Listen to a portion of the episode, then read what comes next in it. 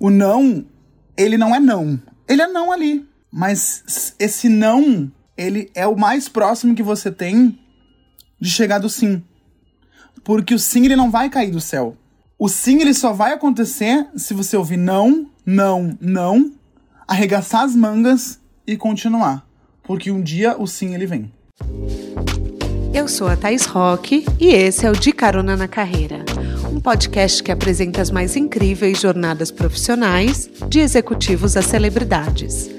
Juntos, nós vamos passear pelos caminhos percorridos por pessoas de sucesso e eu vou te mostrar que o impossível é só uma questão de ponto de vista.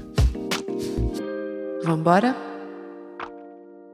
A nossa carona de hoje é com Israel Wolf, uma pessoa múltipla, maquiador, ator, modelo, drag queen e fundador da marca de doces Drag Brownies. Nascido no Brasil, vive há um ano e meio em Israel, para onde se mudou em busca de um ambiente onde ele pudesse ser ele mesmo. E, claro, vender seus brownies que já faziam muito sucesso por aqui. Ele começou sua vida profissional como modelo infantil e já apareceu em vários catálogos. Além disso, foi fiscalizador de carne kasher, corretor de imóveis, ator e hoje dedica seu tempo à maquiagem e aos brownies. Quando pequeno, colocava uma mesa na porta de casa e falava que tinha um café. Fazia crepe, bolo, pão de queijo, torrada, sempre foi muito da cozinha e planeja expandir o seu negócio, a Drag Brownies, para o mundo todo. Apertem os cintos e vamos embarcar nessa jornada.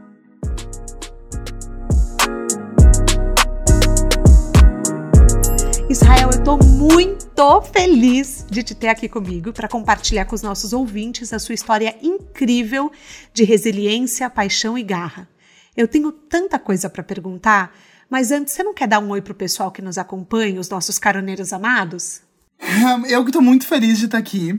É uma honra. Eu queria agradecer assim do fundo do meu coração. Muito obrigado por essa oportunidade. E o que eu tenho a dizer é apertem os cintos, que essa viagem vai ser cheia de loopings e cheia de lombadas. Amém. Antes da gente pisar no acelerador, eu convido você a assinar o podcast na plataforma que nos escuta. Ou se quiser conhecer nós dois um pouquinho de mim e do Israel, corre lá no link que tem no descritivo da plataforma. Israel, você quer deixar suas informações de contato para quem quiser saber mais sobre o seu trabalho? Claro, com certeza. Eu tô em todas as redes sociais como Israel Wolf, W-O-L-F-F. Inclusive no meu link da bio do meu Insta tem dois links novos que contêm é, tanto conteúdo é, em primeira mão, que seria um grupo mais íntimo do Telegram, e também tem o link da, do YouTube e tem o link também do Instagram da Drag Brownies. Tá tudo lá. Você me contou, isso eu tô muito curiosa para saber, que você nasceu numa sexta-feira 13. Você acha que isso teve algum impacto na sua vida? Olha, eu acho incrível é, eu ter nascido numa sexta-feira 13, porque eu, primeiro, adoro sexta-feira. É, e 13 é o meu número da sorte, né? É, acho que é pura coincidência por eu ter nascido nesse dia. E também pelo significado judaico, a data em si, a data que eu nasci, é, é o dilúvio. Foi o dia do dilúvio né, que teve o dilúvio através da Bíblia e tal. Então eu entendo que assim, o mundo foi limpo e depois a princesa chegou aqui. Então, tipo assim, vamos limpar o mundo para a princesa chegar. Cheguei. Amei! Nossa, amei! Olha que lindo, simbólico, hein? Eu acho que é uma, uma visão que eu tirei assim dessa, dessa data. Nossa, é verdade. Adorei. Eu contei agora há pouco que você mora em Israel porque você vivia no Rio de Janeiro e sofreu ataques homofóbicos. O que, que aconteceu, Israel? Você pode compartilhar um pouquinho com a gente? Sim, eu vivi dois anos e meio, mais ou menos dois anos e nove meses no, no Rio de Janeiro. E para mim, o Rio de Janeiro foi uma mistura de sonho com um pesadelo. Desde a minha chegada até o meu último dia. Mais ou menos assim, uns quatro meses que eu estava no Rio de Janeiro. Três ou quatro meses que eu estava no Rio. É, eu sofri homofobia pela dona da casa onde eu morei. É, e eu fui convidada por ela a sair da casa. E uhum. eu cogitei a hipótese de voltar para Porto Alegre. Mas a minha irmã Bianca, tá. valeu, mana, me deu um puxão de orelha e falou: não vá embora, fica no Rio de Janeiro, faça o que você tiver que fazer, porque você tá aí através do teu sonho. E se você tiver que passar dificuldade para trás do teu sonho, é isso que você vai ter que fazer. Não foi fácil. É... Eu cheguei até secão de guarda de uma casa dessa mulher no Vidigal que era uma casa muito engraçada, não tinha teto e não tinha nada. E o ultimate de homofobia, que foi. Eu tava no Leblon, no Rio de Janeiro, vendendo os meus brownies. num bar que eu já tinha costume de vender brownies lá. E apareceu um estranho Uhum. que nunca tinha me visto e me apontou uma garrafa de vidro quebrada no meu pescoço, dizendo o que, que eu precisaria fazer para ele não me matar. Dali foi o Pernas por Aqui Te Quero e Bye Bye Rio de Janeiro. Ai, Israel, eu sinto muito. Eu sinto muito que você teve que passar por isso. Quando a sua irmã falava do seu sonho, era os brownies, correto? É, sim e não. É, o meu Tá. sonho, assim, que eu sempre tive, assim, eu tive sempre tive dois sonhos muito grandes, assim, né? E eu acho que eu tô, tô, tô caminhando pra ele ainda. Um deles era, era a Globo no Rio de Janeiro, que eu acabei, infelizmente, acabei dando um, um pit stop. Eu não digo não, porque hoje em dia é, existem possibilidades online, etc. Mas eu, é, o grande sonho que eu tinha era ser ator global, vamos dizer assim, da Globo, né? Hoje em dia vai ser global no mundo. Mas era meu grande sonho, era fazer teste pra Globo, etc, novelas e assim vai. O Brownie, isso é uma coisa que eu falo, assim, o Brownie foi uma junção do meu amor, né, da cozinha, etc, para poder vir a ganhar dinheiro. E aí, como assim, porque ator, a gente sabe que ator, se você não faz um filme foderástico pra Netflix e não te pagam muito bem, você vai comer o pão que o diabo amassou, porque ator é vagabundo, ator é isso, né, isso que as pessoas falam. Então, o que eu juntei foi assim, o que, que eu posso fazer que seja uma coisa que eu amo, que vai me trazer dinheiro, vamos dizer assim. Que foram os brownies. E aí que foi o negócio dos brownies, que foi assim o meu minha parada de trazer renda, vamos dizer assim. E o outro sonho, que eu esqueci, já me perdi, na verdade, o que, que era a resposta? Não, é a Globo que você falou. Era a Globo e é isso. Acho que era isso. E por que Israel? É, muita gente que, que nos escuta conhece um pouco sobre o país. As pessoas são menos homofóbicas aí? Olha, eu digo que não são menos homofóbicas, mas eu vou começar pela primeira parte. Por que Israel? Israel foi pela cidadania, pelo fato de eu ter família e origem judaica, ok? O visto era muito mais fácil. E o idioma, eu já falava um pouco de hebraico pelo fato de eu ter trabalhado em é, fiscalização kosher, então para mim era muito mais fácil o hebraico, porque no inglês a gente dá uma en- engasgadinha. E a minha irmã e meu irmão, ambos casados e com família, já vivem aqui em Israel há alguns anos. E eu já tinha conhecido Israel em 2014, né? Já tinha estudado em escola ultra-ortodoxa em 2014. E sempre ficou aquela coisa assim de eu quero voltar a Israel, mas ainda não é o momento. E quando aconteceu Tá. a situação no Rio de Janeiro, eu juntei a sede com a vontade de beber. E aí eu prevei a minha segurança, né? E foi o, foi o sair do Rio de Janeiro. Saudades, Rio, inclusive. Ah, mas pelo menos você tinha família, né? Era um ambiente mais acolhedor para você também, né? É e não é. Saber que eu tenho família aqui em Israel é bom, mas assim, aqui é uma vida muito louca, né? A gente trabalha muito, é muito. É, é muito, muito tudo, entendeu? É tudo muito caro, é tudo muito trabalho, é tudo. Assim, não. Um conselho que eu dou quem quiser vir para Israel: tenha garra e força de arregaçar as mangas e trabalhar. Porque quem não trabalha em Israel não dá muito certo, assim. É um país que se trabalha muito. É um país muito caro. Nossa, mas como que você dá conta? Você é ator, maquiador, modelo, cozinheiro. Como que você faz para administrar tantas ocupações? Olha, eu trabalho das duas da tarde às seis da manhã, quando não viro noite fazendo brownie. Normal. É, eu queria ter cinco de mim. Caramba! Eu queria ter cinco de mim pra me desdobrar em várias pessoas pra poder fazer as coisas. Não é fácil. Eu tento trabalhar com prioridades. Às vezes as prioridades se chocam e aí eu preciso pedir, pedir socorro pros universitários. Você- é, eu te sigo muito no Instagram, eu te acompanho. Eu não faço parte ainda do grupo do Telegram, porque eu não sabia que tinha, né? Mas você usa suas redes sociais muito como um instrumento de militância. Você quer contar um pouquinho mais para quem nos escuta, para os nossos caroneiros amados? Olha, o meu Instagram ele é totalmente uma plataforma onde eu me exponho assim, total, assim, não tem, é, não é fake, não é mais ou menos, é eu. Quando eu abro a câmera do Instagram, sou totalmente eu. Eu falo dos meus trabalhos, eu posto aquilo que eu acredito, eu não posto aquilo que as marcas querem que eu poste ou aquilo que eles querem que eu seja. Por isso que eu acho que pra mim é muito importante estar ali e falar realmente o que que é. Eu sou palhaço, eu sou divertido, eu sou engraçado, é, tem notícia, tem coisas de ecologia, tem. E eu sempre dou um toque de muito clown e de muito bom humor, porque eu acho que se a gente tratar as coisas difíceis do mundo com oh meu Deus, é difícil, não sei o quê, pega, fica pesado, entendeu? Já é uma- um tema Tudo difícil. como um fardo, né? Já, já é um fardo, por exemplo, falar de ecologia, falar de poluição. Então eu sempre tento levar de um jeito mais é, dinâmico e cômico.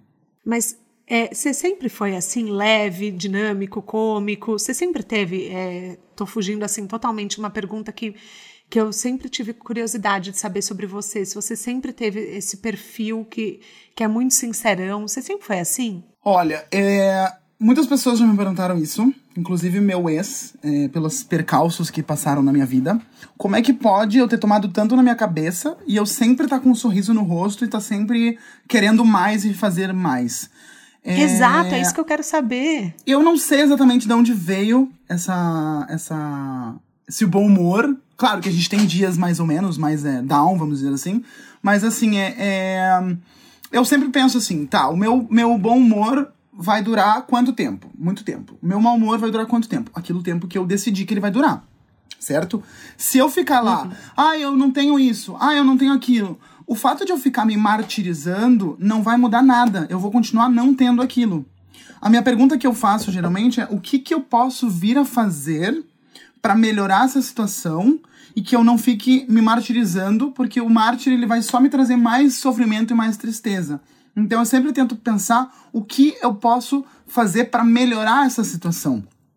E na minha visão, tá. por várias situações que já aconteceram, eu sempre tento tirar do, do, mais da coisa pior que tem, por exemplo, eu ter sido expulso da casa da mulher que eu morava no Rio de Janeiro.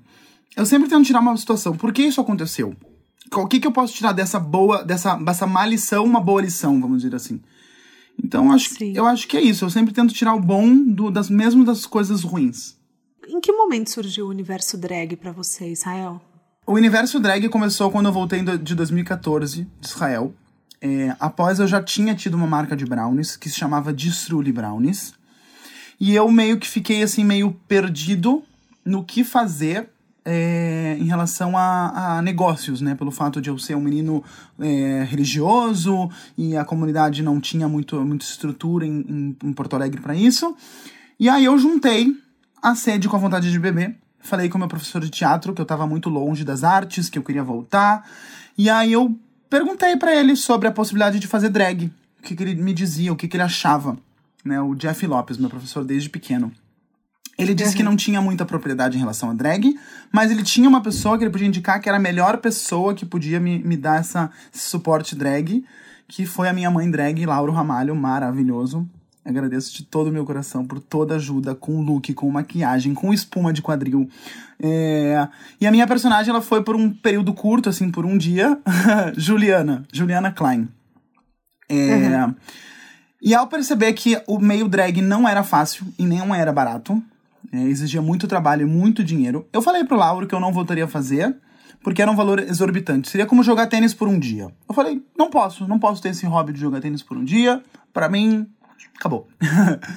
Aí, nessa conversa, é, cogitei a hipótese... É muito caro por causa das roupas e das maquiagens, Das né? roupas, das maquiagens, dos looks, né? É tudo, é tudo uhum. assim, uma coisa que eu acho completamente um pouco fora da, da contramão ecológica é que drag tem que não pode repetir o look.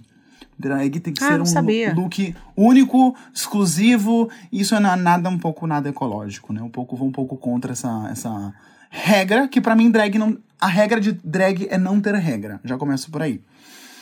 Tá. E aí que veio a ideia de juntar o útil ao agradável, que era drag que era os brownies que eu já fazia de antes, né, da Distrule Brownies, que foi onde uhum. eu comecei com os brownies em Porto Alegre.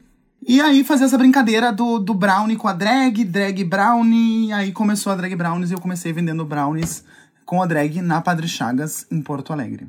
Mas você foi modelo infantil também, né? É, é como que foi você entrar no mundo de modelo? O que, que aconteceu? Foi um período legal para você? É uma época que você lembra com carinho? É, eu lembro muito bem de, desses catálogos que eu fazia de pequeno é, mais ou menos com 6, 7 anos. Mas eu já vi, uhum. já vi gente da minha família falando que eu fazia até catálogos quando eu era menor, quando eu tinha 2, 3 anos, catálogo de café da manhã. Eu tenho boas lembranças, sim. E eu acho que daí que vem o amor de fotografar, de modelar, de atuar. Deve ser de nascença, eu acho. É, também acho. E por que as pessoas têm mais curiosidade em saber sobre uma atividade, sobre a sua atividade como drag? Olha, muitas perguntas surgem é... Ai, conta um pouquinho pra gente. Me perguntam, inclusive, se eu canto, se eu danço, me perguntam se eu sou trans. Tem vários tipos de pergunta. Aí vem aquela brincadeira que eu sempre digo: que eu não canto e não danço, eu faço brownies. É isso aí. Adoro. E mas você já sabia se maquiar ou você, é, antes de você começar a fazer drag? Ou você aprendeu no processo? Gente do céu, isso, isso foi uma, uma situação muito engraçada que aconteceu. Que no meio drag em Porto Alegre eu fui muito criticada. Como assim você se monta e você não se maquia? Eu tive anjos, literalmente anjos da guarda, que me, me auxiliavam, me ajudavam, me maquiavam. Seja o evento que eu tinha, eu tava lá, tinha gente para me ajudar, para me maquiar, para me produzir. É, foi uma loucura. Foi assim, eu, eu me chamava de... Você tinha uma rede de apoio. Eu tinha uma rede de amigos, apoio, assim, que, tipo assim, me cobravam ou nada ou me cobravam muito pouco, assim, sabe?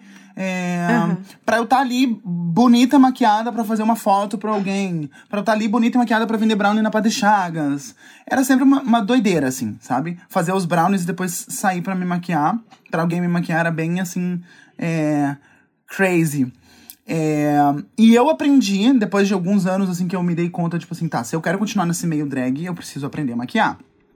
E a uhum. única aula que eu tive de maquiagem oficial, assim, que eu digo, é foi face to face, com o pincel na mão e com alguém me dando aula, foi o meu ex-marido, que era professor, ele é professor de tanto como cabelo, maquiagem, hoje em dia ele é professor de, de hum, dermopigmentação. Ele foi muito incrível, a gente estava um dia, eu estava em São Paulo um dia, e aí eu, ele falou que estava em São Paulo, queria me ver, eu falei, vamos se ver então. Mas eu quero uma coisa que eu não tive a oportunidade de aprender contigo antes, enquanto a gente estava casado. Ele, o quê? Eu quero que você me dê aula de maquiagem dele, sério isso? Você nunca quis aprender e tal? Eu falei, não, mas é que agora eu tô trabalhando como drag e eu preciso aprender. Me ajuda? Falei, tá é. bom, então vamos tal dia, tal hora na 25, a gente compra uns produtinhos, bem mara, inclusive. E aí uh, me ensinou no escuro de um hotel, de um hostel que ele tava, que tinha falta, eu tive a grande sorte de faltar luz. Ele só tinha aquele dia em São Paulo, eu só tinha aquele dia em São Paulo. Então a gente falou, não, a, a gente, ou a gente aprende ou a gente aprende. Pegamos o celular, botamos a lanterna, pegamos o espelho, e ele foi falando, foi gravando, e falou, ó, depois tu assiste o vídeo, porque tu vai conseguir olhar só com o vídeo, você não vai conseguir ver pelo, pelo espelhinho. falei, não tem problema, vamos que vamos. Tá brincando? Foi numa aula no espelho, num terraço de um hotel em São Paulo. Inclusive, Eduardo Mineto, muito obrigado, que paciência, que dia, que mara. Gente, Nunca vou nossa, esquecer então... dia. Nossa, mas não é pra esquecer mesmo. E depois você assistiu o vídeo várias vezes e daí você ia fazendo. E aí eu ia fazendo. Depois eu comecei a fazer cursinho aqui, cursinho ali, é, é, cursinho é, online, cursinho de YouTube. Tipo, é, na MAC, inclusive, acho que até hoje tem cursos pontuais de, de, de olho, cursos pontuais de boca, cursos pontuais assim que eles, que eles dão de 15 minutos ali. Uhum. E muitas horas no espelho, claro, né? Muitas horas, é, seis, sete horas no espelho treinando. Porque o, o negócio que eu, hoje em dia, quando eu dou aula de maquiagem, não é só treinar. Se eu tivesse pego o vídeo, feito aquele dia no terraço e jogado, tipo, já era, eu não teria aprendido. Porque o que eu digo hoje para as minhas alunas é: se você quer aprender maquiagem, não adianta você fazer um curso comigo e, e, pegar o pincel e guardar na gaveta. Precisa fazer repetição. Tipo assim, treinou, fez comigo uma vez, treina quatro, cinco vezes em casa. Entendeu? Até uhum. ficar perfeito. Porque é uma coisa que, assim, é, eu percebo maquiagens minhas é, quando eu cheguei em Israel, inclusive eu olho e fico, meu Deus, como é que eu pude fazer isso? Porque é aquela coisa. Mas é. Antigamente, parte, né, eu não eu, a, eu a sabia daquele jeito. E depois, com, com o treino, é, o treino te leva à destreza. É verdade. Uma vez a, a Vic Seridono, é, que é que ela é uma pessoa que entende muito de maquiagem, ela falou para mim. Ela falou: não adianta só assistir os vídeos, você tem que praticar. Você tem que pegar ali todo dia e fazer, Sim. né? Com certeza. E daí, em que momento surgiram os brownies? Olha, é, os brownies em si, eles surgiram é, quando eu voltei de São Paulo, que eu morei de. Do, uhum. Eu morei com, dos 16 aos 18 anos e meio em São Paulo, que eu fui morar numa escola ultra-ortodoxa. Quando eu voltei para Porto Alegre, eu não tinha muito chão, porque eu era um menino religioso e as pessoas não davam muita oportunidade. Então, todos os lugares que eu ia, eu falava, ah, não posso trabalhar de sexta, ah, não posso trabalhar de sexta, ah, não posso trabalhar de sexta, as portas se fechavam. Até que um dia eu me inscrevi num curso de corretagem, que eu nunca fiz o curso, gente. Eu paguei o curso, eu nunca fui no curso. Vai é. entender. Mas eu trabalhava na imobiliária. Tava todo dia lá na imobiliária. Fiquei três meses na imobiliária, sentadinho, fazendo ligação, telefonema e tal, não sei o quê. Não vendi nada. Quase vendi um apartamento, mas não consegui vender. Efetivamente não, não era para mim. E aí um uhum. dia um gerente é, viu que eu tava fazendo sanduíche para vender na imobiliária, me pediu para fazer brownie para um jantar de gerentes que ele tinha. Falei, tá bom. Olha, ele não, ele não pediu, mal sabia ele, hein? Ele não pediu um brownie, ele pediu um doce. Falou, ah, vi que você faz sanduíche, vende pro pessoal aqui de manhã no almoço e tal, não sei o quê. Você quer fazer um doce pra nossa, nossa reunião? Eu, ah, então tá hum. bom. Quero. O que, que, você vai fazer? Eu vou fazer, vou fazer brownie. Amanhã eu te trago uma prova. Eu levei a prova, ele amou. Alguns dias depois eu já tava com o logo, que foi a Destrude Brownies. E aí que eu comecei a fazer os brownies como, como negócio, né? É, eu tive muito, muito atendimento em, em, Porto Alegre. Eu fazia vários eventos, Calvin Klein, Bobó, é, John John. Muitos eventos de grandes marcas eu tive, é, eu fiz em Porto Alegre, né? Uhum. Foi assim, foi um. Eu tinha o quê? 18 anos, recém tinha voltado de São Paulo. Foi uma coisa, foi um desafio muito grande, assim, foi uma. uma um babado. Mas, mas peraí, vamos lá. Em, em 2010, você trabalhou como fiscalizador de carnes. É, fala kasher ou kosher? Depende. Kosher? Os dois, os dois tá certo. Kosher é uma, é ah, é uma tá. forma na, na, na, de ler a letra, é, a vogal em hebraico. Pode ser como, tanto uhum. como A ou tanto como O, e tem quem fale como U. São três tipos de tá. formas que tem. As, as ah, todas elas estão certas. Ah, então tá. É, obrigada por me ensinar. Imagina. Então, bom, você trabalhou como fiscalizador de carne kasher, é, você foi corretor. Me, me, me, explica, assim, como que você foi fiscalizador de carne? Olha, quando eu cheguei em São Paulo em 2016, 2016 não, é, 2015 para 2016, quando eu cheguei em São Paulo, é, eu não tinha muita ajuda assim da minha família, porque eles falaram, você está indo por sua vontade, né? Se vira. Uhum. É, no primeiro ano eu tinha uma escola que me dava praticamente tudo, eu ganhava uma bolsa, então tinha uma ajuda no primeiro ano. Tá. Aí eu saí desse, dessa escola no primeiro ano, porque eu acabei reprovando na parte do estudo laico. No estudo de artes, as únicas matérias que eu tirei 100 foi artes e religião. O resto, matemática, geografia, ciências, eu tirei tudo zero. Acontece. Aí eu saí da escola, me pediram para sair. Perdi a bolsa. E aí eu, fui, eu não queria voltar ah. pra, pra, Porto Alegre. E eu fui estudando, fui pingando em escola aqui, escola ali, escola aqui, escola ali. E aí até que um dia que surgiu uma oportunidade de eu trabalhar como fiscalizador de carne kosher. E pagava uma grana excepcionalmente maravilhosa para um menino de 16, 17 anos. Não, já tinha 18? Talvez já tinha 18.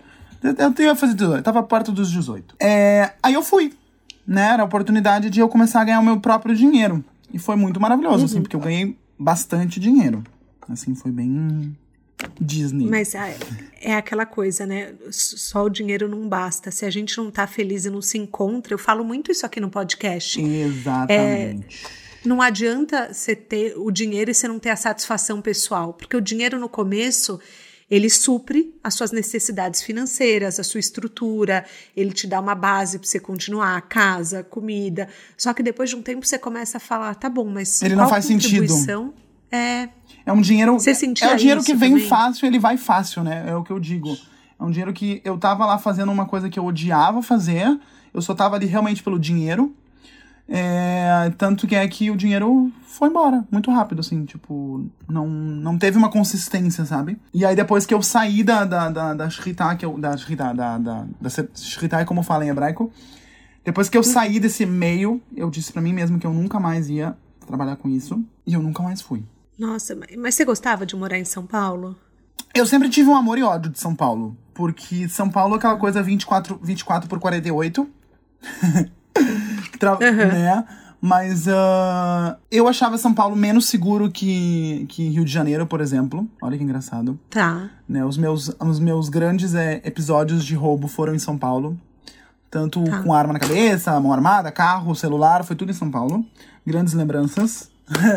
Mas eu gostava um pouco da vida de São Paulo, que assim, por mais que São Paulo a vida é muito corrida, era muito assim, é interessante, assim. Eu só não tive a oportunidade realmente de viver em São Paulo com é, minhas próprias pernas, vamos dizer assim, né? Porque eu vivi em São Paulo é, sendo um menino religioso e eu tinha que entrar num horário na escola, sair do horário da escola, não podia usar certas roupas, tipo, tinha umas regrinhas assim que me meio que me bloqueavam de ser Sim. quem eu era e o que eu poderia fazer em São Paulo. Porque muita gente fala, gente, mas você foi para São Paulo, morou três anos lá e não fez isso? Eu falei, não, não fiz.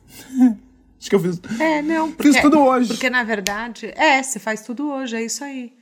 Mas você sente falta do Brasil? Você sente falta de casa? Quer dizer, não sei se o Brasil é sua casa, né? Olha, hoje em dia minha casa é aqui, Israel, Tel Aviv. Mas a minha casa no Rio de Janeiro não é Porto Alegre. Eu tenho um carinho imenso por Porto Alegre, mas aonde eu renasci, ressurgi das cinzas, a minha casa é no Vidigal. É, como eu disse antes, foi uma mistura de sonho e pesadelo. Mas eu sinto muita saudade da minha vista da janela. É assim como eu chamava da vista da minha janela do Vidigal. Uhum. Ai, ai, ai, meu Vidigal. O que, que você, por que, que você decidiu ir pro Rio? É, como que você foi parar lá? Olha, eu, na minha última ida para trabalhar como fiscalizador de carne, kosher, eu saí de um casamento. Eu, eu fui convidado a sair em casamento arranjado. E eu tá. saí com. Você estava num casamento arranjado. Isso.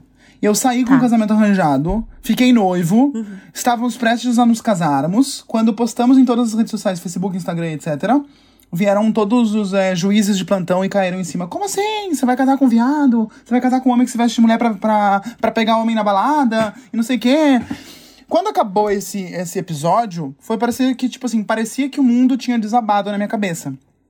Você gostava dela? Eu gostava bastante dela.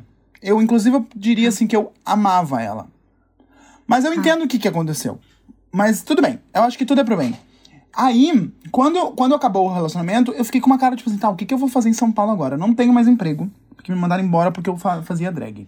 Eu não tenho mais onde morar, porque me pediram pra eu sair da casa porque eu não podia me montar lá dentro. Eu não tenho mais noiva porque terminaram com o meu casamento porque, porque, porque eu sou quem eu sou. O que, que eu vou fazer? Eu peguei o telefone, a primeira pessoa que me veio na cabeça foi a sogra da minha irmã, que morava no Rio de Janeiro. E eu liguei para ela como quem não quer nada. Tudo bem? Tudo bem? Como é que vai? Como é que vai? Preciso de uma ajuda. O que que foi?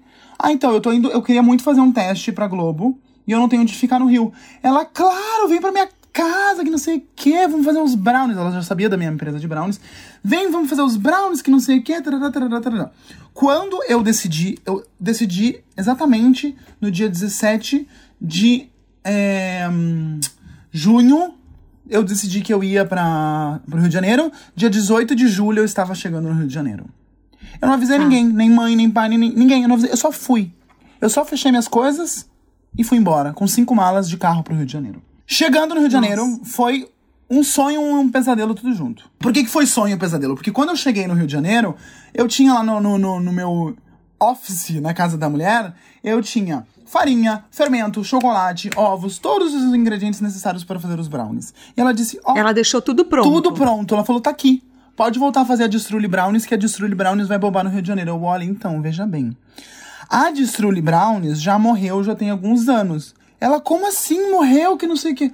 Na verdade, ela não morreu, ela virou a Fênix. Não, mas não tô te entendendo. Falei, então. Eu peguei e mostrei uma foto.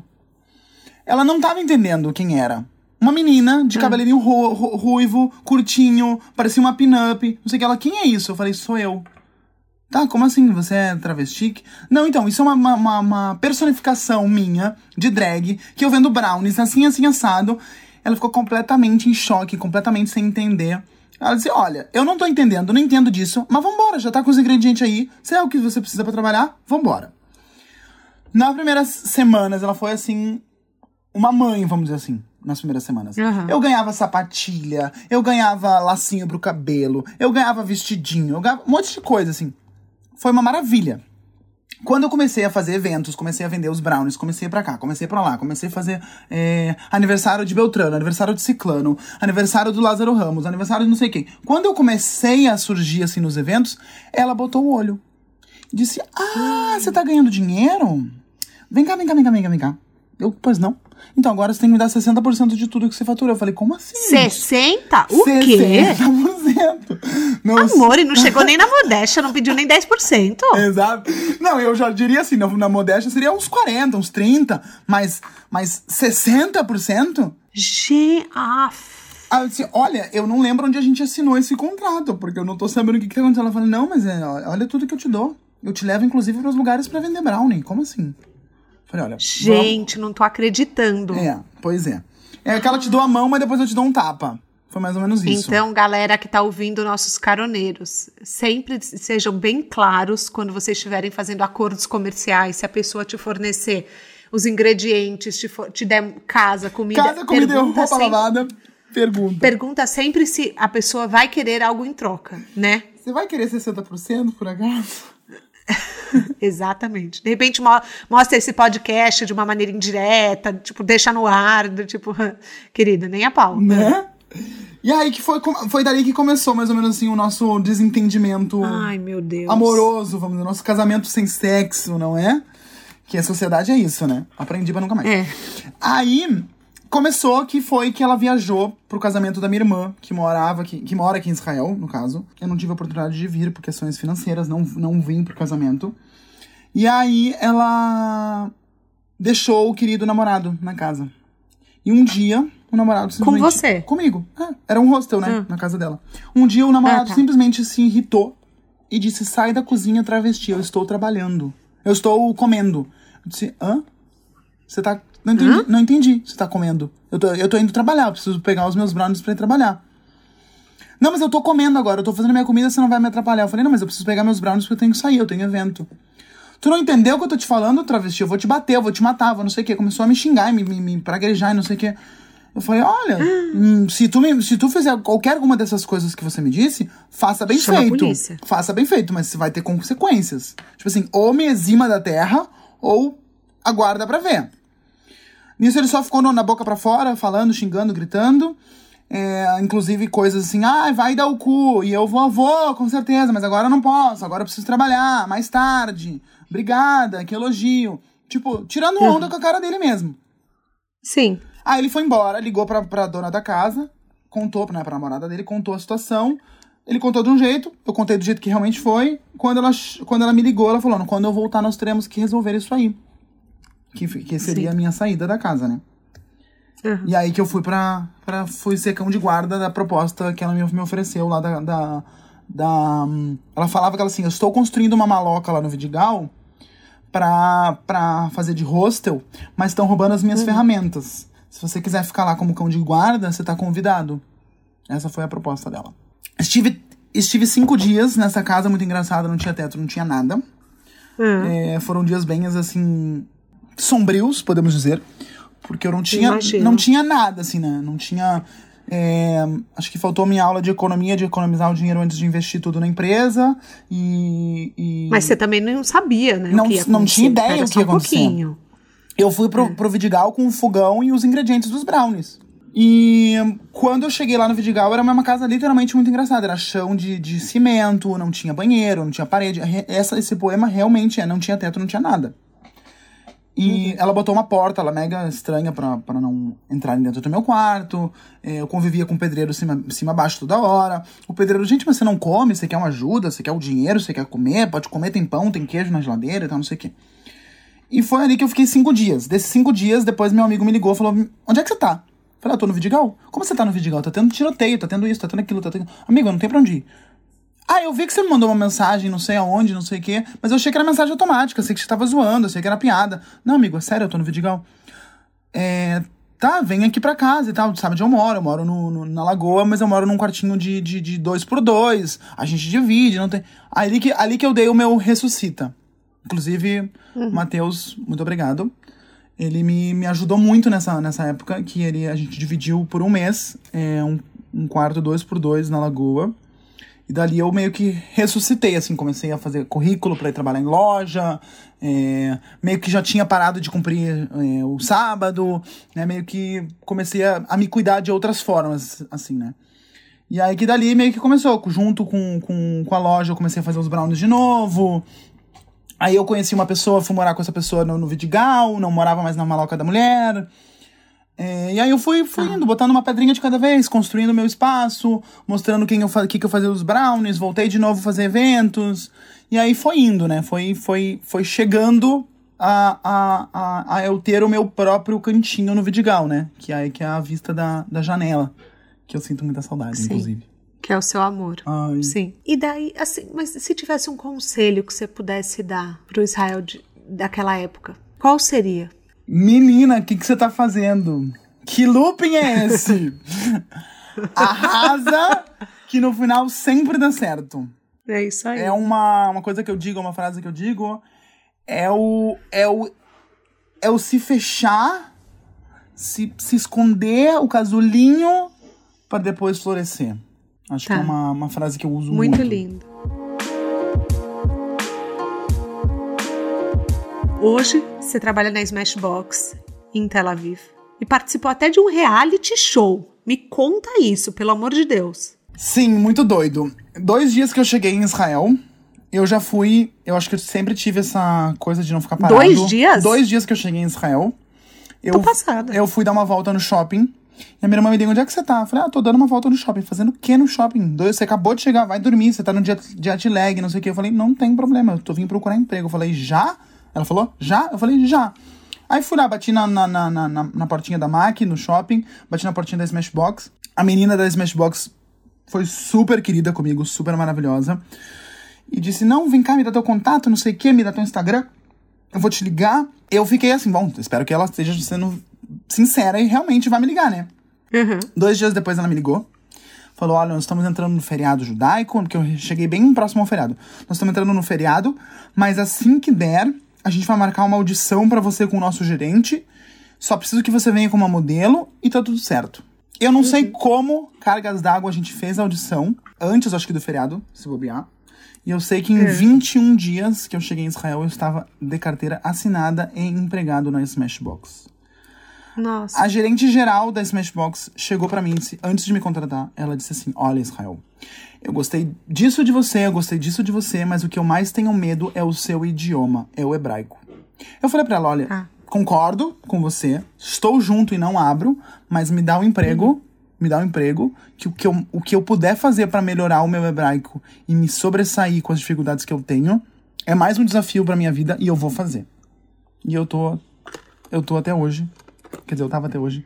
Agora estou de licença É, porque Corona. vocês estão em quarentena, né? quarentena. Quarentenamos novamente. É, mas teve alguma coisa engraçada com o idioma, assim, que você falou alguma coisa errada? Ai, teve! Ai, você pode contar? Gente, isso eu conto no meu stand-up comedy, porque é muito engraçado. É muito, é muito assim. É, é muito eu, entendeu? Não podia ser mais eu. Tô eu lá, linda, É. maravilhosa, primeira semana de emprego, maquiando a cliente. Terminei, perguntei o que, que você achou. Ah, eu gostei, não sei o que, tarará. Falei, "Ac- acabei. Só que o acabei que eu falei pra ela, quando eu falei acabei, eu usei a conotação que eu tinha aprendido. Qual era a conotação que eu tinha aprendido? Sexualmente falando. Gozei. E eu falei na cara dela, gozei na sua cara! Gritando no shopping. Ela disse, não, não, você não pode falar isso. Eu falei, não, mas eu gozei, eu gozei na sua cara, a maquiagem tá pronta. Ela me puxou e falou, não, fica quieto, cala a boca. Você não pode falar isso. Eu, por que não pode? Gozei. E eu repetia, eu repetia, parecia um papagaio feliz, assim, terminei de maquiar, terminei de maquiar. Ela, não, essa parte, essa palavra que você tá me dizendo em hebraico, significa que você gozou na minha cara, você não pode dizer isso. Você dizer assim. Porque em hebraico, a palavra gam, é, gomer ou ligmor é gozar. E a palavra lesayem ou siamti é terminar. De terminar algum serviço. E eu, naquela hora, não tinha entendido nada. Tava falando assim, assim, a fluente, a poliglota, sabe? Hebraico como nunca. Quando eu me dei conta, eu fiquei roxo, amarelo, verde, azul. E eu fui entender que eu tava falando, eu falei, meu Deus, mil desculpas, mil desculpas. E virou um stand-up. Hoje em dia eu faço isso no meu stand-up comedy, porque foi assim, surreal. E o reality? Como que apareceu? O reality foi muito doido, porque eu não tinha previsto esse reality. Eu tinha, tinha me inscrito pro reality show que era Ninja. Não sei se tem no Brasil. Sei que tem nos Ninja? Estados Unidos. Ninja é, é você passar por vários obstáculos que mexem, que tremem, roda não sei o quê, aí tem água, aí tem não sei o quê. São vários obstáculos. E você tem que fazer Tá. isso num período curto de tempo. Eu fui pra me inscrever pra isso. Sou super despretensioso, fui lá me inscrever. É, E a menina falou pra mim assim: Você quer mesmo se inscrever pra esse reality? Eu falei: Quero. Ah, mas é que eu tenho outro, outra oportunidade pra ti. Eu falei: Me inscreve também. Ela, tá bom, vou te escrever. Me dá teu telefone, eu vou te ligar. Ela me ligou, me mandou mensagem, falou: vai tal dia, tal hora, com o melhor look que você puder. Vai assim, vai assado, vai como você quiser. Bota maquiagem, look, peruca, sem peruca, vai como você quiser. Mas vai. Tá. Eu cheguei lá no dia, fiz a, audição- a primeira audição. Saí da audição e falei, galera, pode todo mundo ir embora pra casa, porque eu sou eu, eu passei já, sou eu que tô nessa, nessa bagaça. E aí eu fui Tá pass- brincando. Aham, as meninas ficaram chocadas que eu fiz isso. Bem brasileiro, né? Porque israelense todo acuadinho, eu fui mesmo. Falei, pode, galera, baita, a casa, que o brasileiro chegou. E aí fui É. passando nas audições, fui passando nas audições e eu não acreditei que eu consegui chegar, mesmo no, no- na questão é, é, hum, homofobia num país é, judaico-árabe, né? Eu cheguei em quarto lugar, pra mim foi um mérito, assim, surreal. de- Caramba! De, eu ter chego aonde eu consegui chegar, assim. Mesmo com os percalços de preconceito, etc., cheguei em quarto lugar. eu acho que eu não ganhei por isso também, mas tudo bem. Não, mas você. Mas vamos lá. Você não falava a língua. Vamos combinar. Você tinha acabado de chegar no país. E você ficou em quarto lugar. Pô, é uma super vitória, vai. Não, com certeza. Te chego em quarto lugar, com um idioma mais ou menos. Parece uma criança falando. Inclusive, eu falei coisas na televisão, assim, bem cômicas, inclusive. Foi muito surreal. E como que o público reagiu? Eles te acolhem quando te encontram? Olha, é mais ou menos assim. Outro dia eu postei um vídeo no, meus, nos meus, é, no meu Instagram, que eu fui na- fazer uma despedida de solteira aqui em Israel. Meninas adultas, meninas assim, eu achava que eu tinha a- a- cativado só os, os jovens, assim, de 13, 14 anos, mas não, assim. Uhum. Meninas adultas, da minha idade, 20, 20, 30 anos, né? Nossa, me senti com 20 anos agora. Mas tudo bem. pedindo pra tirar foto, pedindo pra dar um autógrafo. E aí eu fui numa despedida, fui fazer uma despedida de solteiro semana passada. E as meninas com o braço esticado na, na, na porta, assim, do vidro, assim, me dá um autógrafo, eu quero um autógrafo seu agora na minha na- no meu braço. Que Você não tá entendendo, eu, eu te amo, eu te gosto, eu quero não sei o quê. Você, pra mim, é um exemplo. e eu, gente, que não faz, eu vou delícia. chorar aqui agora. Tipo assim, porque pra mim, isso que aconteceu não é tipo, uau, aconteceu. Eu já vi isso acontecendo. Então é uau porque eu já vi isso acontecendo e tá acontecendo agora. Isso que é o mais, o mais é impactante pra mim. Então, sim, assim, é muito, muito incrível. Assim, até vi num, num, num, num podcast seu.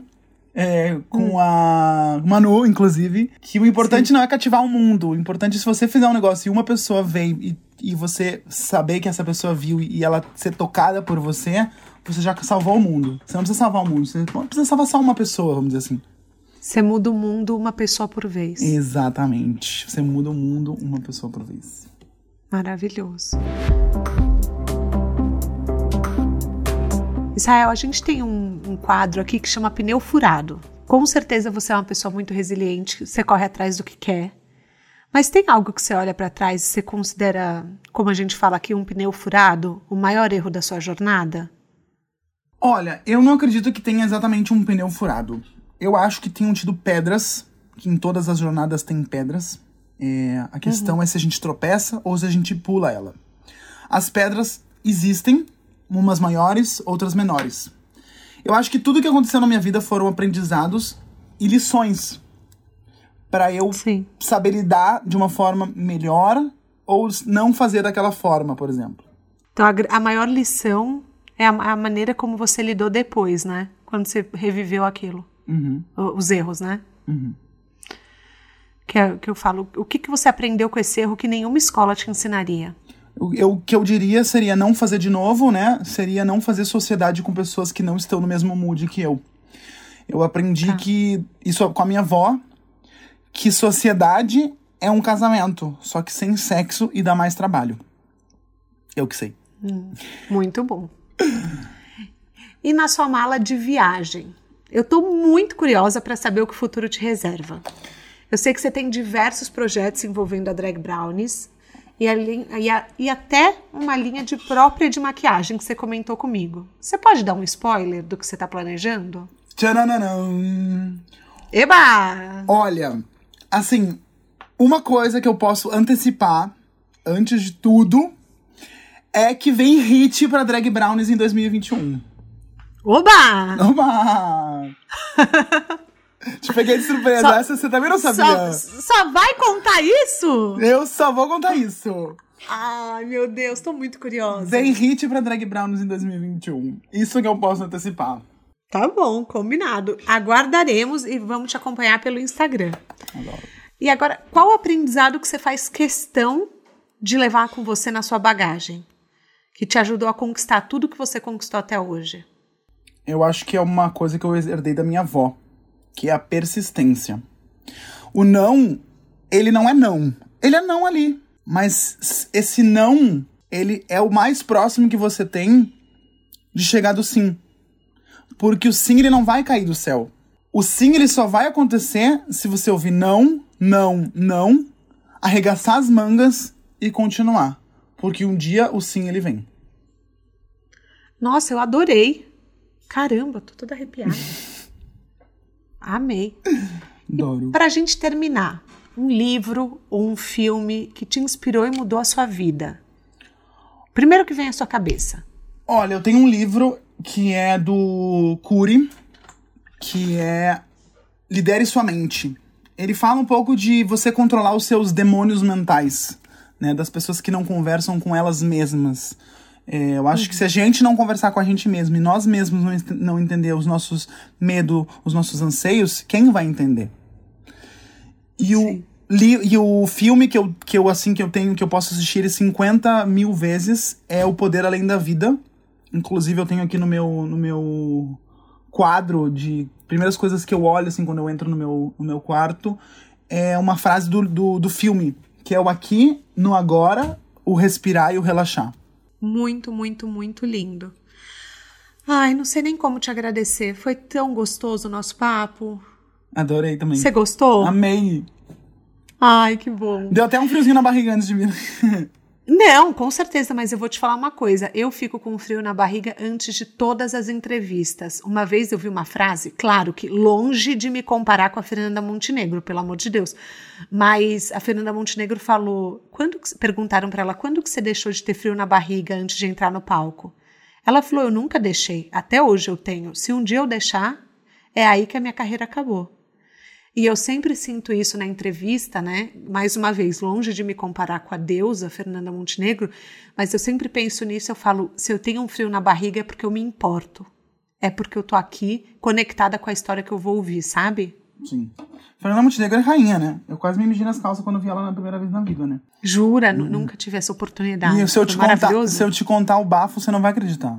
Ela morava, aonde eu morei na Lagoa, na Casa da Mulher, na Lagoa, no Rio de Janeiro, era exatamente o prédio onde a Fernanda Montenegro morava. Você tá brincando. Eu morei no prédio da Fernanda Montenegro. O dia, eu tenho esse vídeo nos meus stories, eu vou postar esse vídeo um dia. A minha amiga, Tá. que morava junto com ela. Camila, te amo! A gente tava, a gente tava em casa, eu tava fazendo brownie. Eu tava de, eu tava, tava de bermudinha e, e camiseta, assim, muito, tipo, schlepper, bem, bem largado. E a minha amiga, Israel, voa, agora, desce! Fernanda Montenegro, Fernanda Montenegro e filha na escada do prédio indo pro estacionamento. Mano, eu voei, eu soltei tudo que eu tinha na mão, carteira, brownie, tudo que eu tinha na mão, voou tudo pra tudo quanto é lado e eu fui correndo. E eu me tremia pra falar com ela. Eu, eu, eu, eu, eu, eu, pri, pri, pri, pri, preciso de uma foto contigo. Gente, mas por que, que tu tá assim? É por, por, por, eu nunca gaguejei tanto na minha vida. Nossa, eu te entendo. Tipo assim, pra mim, ela e Deus, assim, eles estão no mesmo. tão próximos.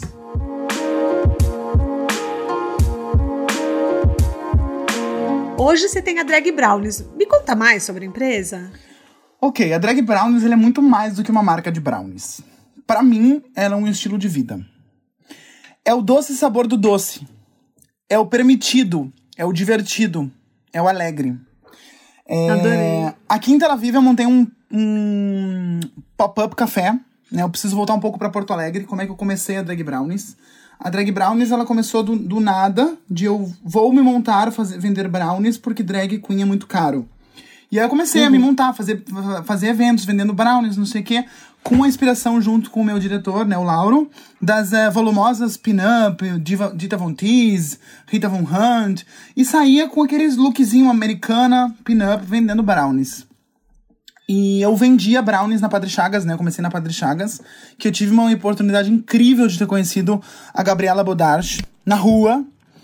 Tava ela andando junto com a Sara, é, que também é blogueira, etc. Né, que tem roteiro da Sara, etc. Tava as duas caminhando na, na, na Padre Chagas e disse: O que que é isso? O que que você tá fazendo?